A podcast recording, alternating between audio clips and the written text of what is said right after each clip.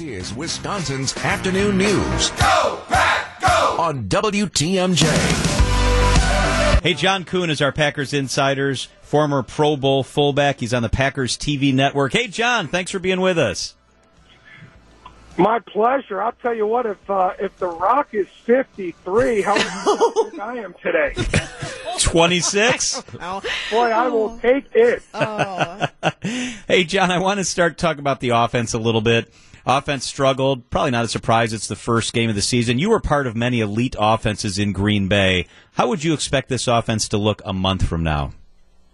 Well, I would expect it, you know what we saw to be true to form. I mean, they didn't get many reps, game reps, and this is a new offense. So I, I believe there is a learning curve that they're going to have to uh, overcome.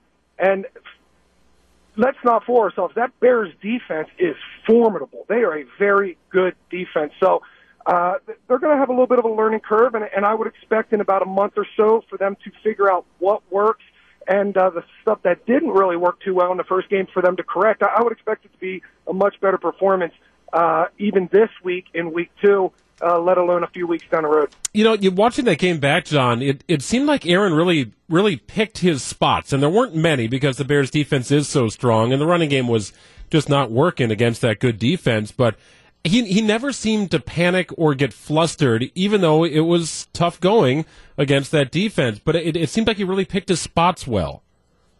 that was my favorite part about how the game played out was the offense did have its struggles and it was difficult early. They finished the first quarter with negative yardage, which is uh, something that happened the first time in a long, long time for a Green Bay Packer offense. But they didn't panic. They stayed true to the course and uh, they didn't turn the ball over. So you could tell very quickly in that game yards were going to be a commodity, points were going to be uh, hard to come by. And the Green Bay Packer offense just played the field position battle, and they played it better than the Bears in that game, and that's why they won.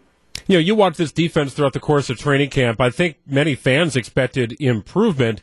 What did we see last Thursday? Was that a, a dramatically improved Packers defense, or was that a Bears offense that also didn't play their starters throughout the course of the preseason? Well, I think it was a little bit of both, but I think what you really saw as the stark difference for the Packers defense is the personnel. They had four, uh, they had five new starters out there out of eleven, and those guys made a humongous impact, humongous impact in their first game. When you talk about the Smiths on the outside, Adrian Amos with the game-ending interception, and Darnell Savage, the way that he has come onto the scene as a rookie, making play after play on the ball. I mean, he he was a fierce guy across the middle with all those crossing routes that the Bears uh, run on their offense. He he didn't make it easy on Mitchell Trubisky. So it doesn't get much easier here in week two. I think we all watched some football on Sunday, and we saw a Vikings team that uh, appears a little more complete than the Bears, if I'm being candid. Uh, it, not an easy way to start the season when you're trying to get the offense on track. Yes, but what the Packers have going for them in week two is they're back at home. And that Minnesota team, they are very good, very uh, tough football team, well rounded offensively, defensively, but they're a different team on grass. And Green Bay just got done uh, facing one of the tougher road challenges and going in and playing that Bears, especially that Bears defense.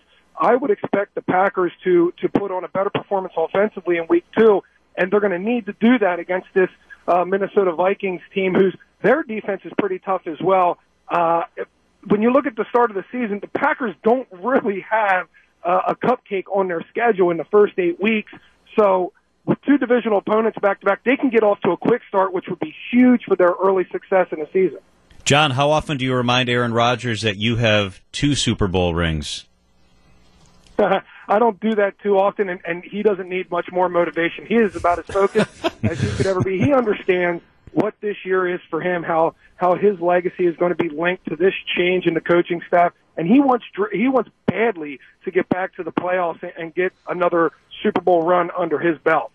So I, I asked Tauscher this a couple of years ago, John. I, you, you did such a great job throughout your career avoiding people like me in the locker room. I, what's it like now to hold the microphone? And, and eh, are, do you view yourself as a member of the media?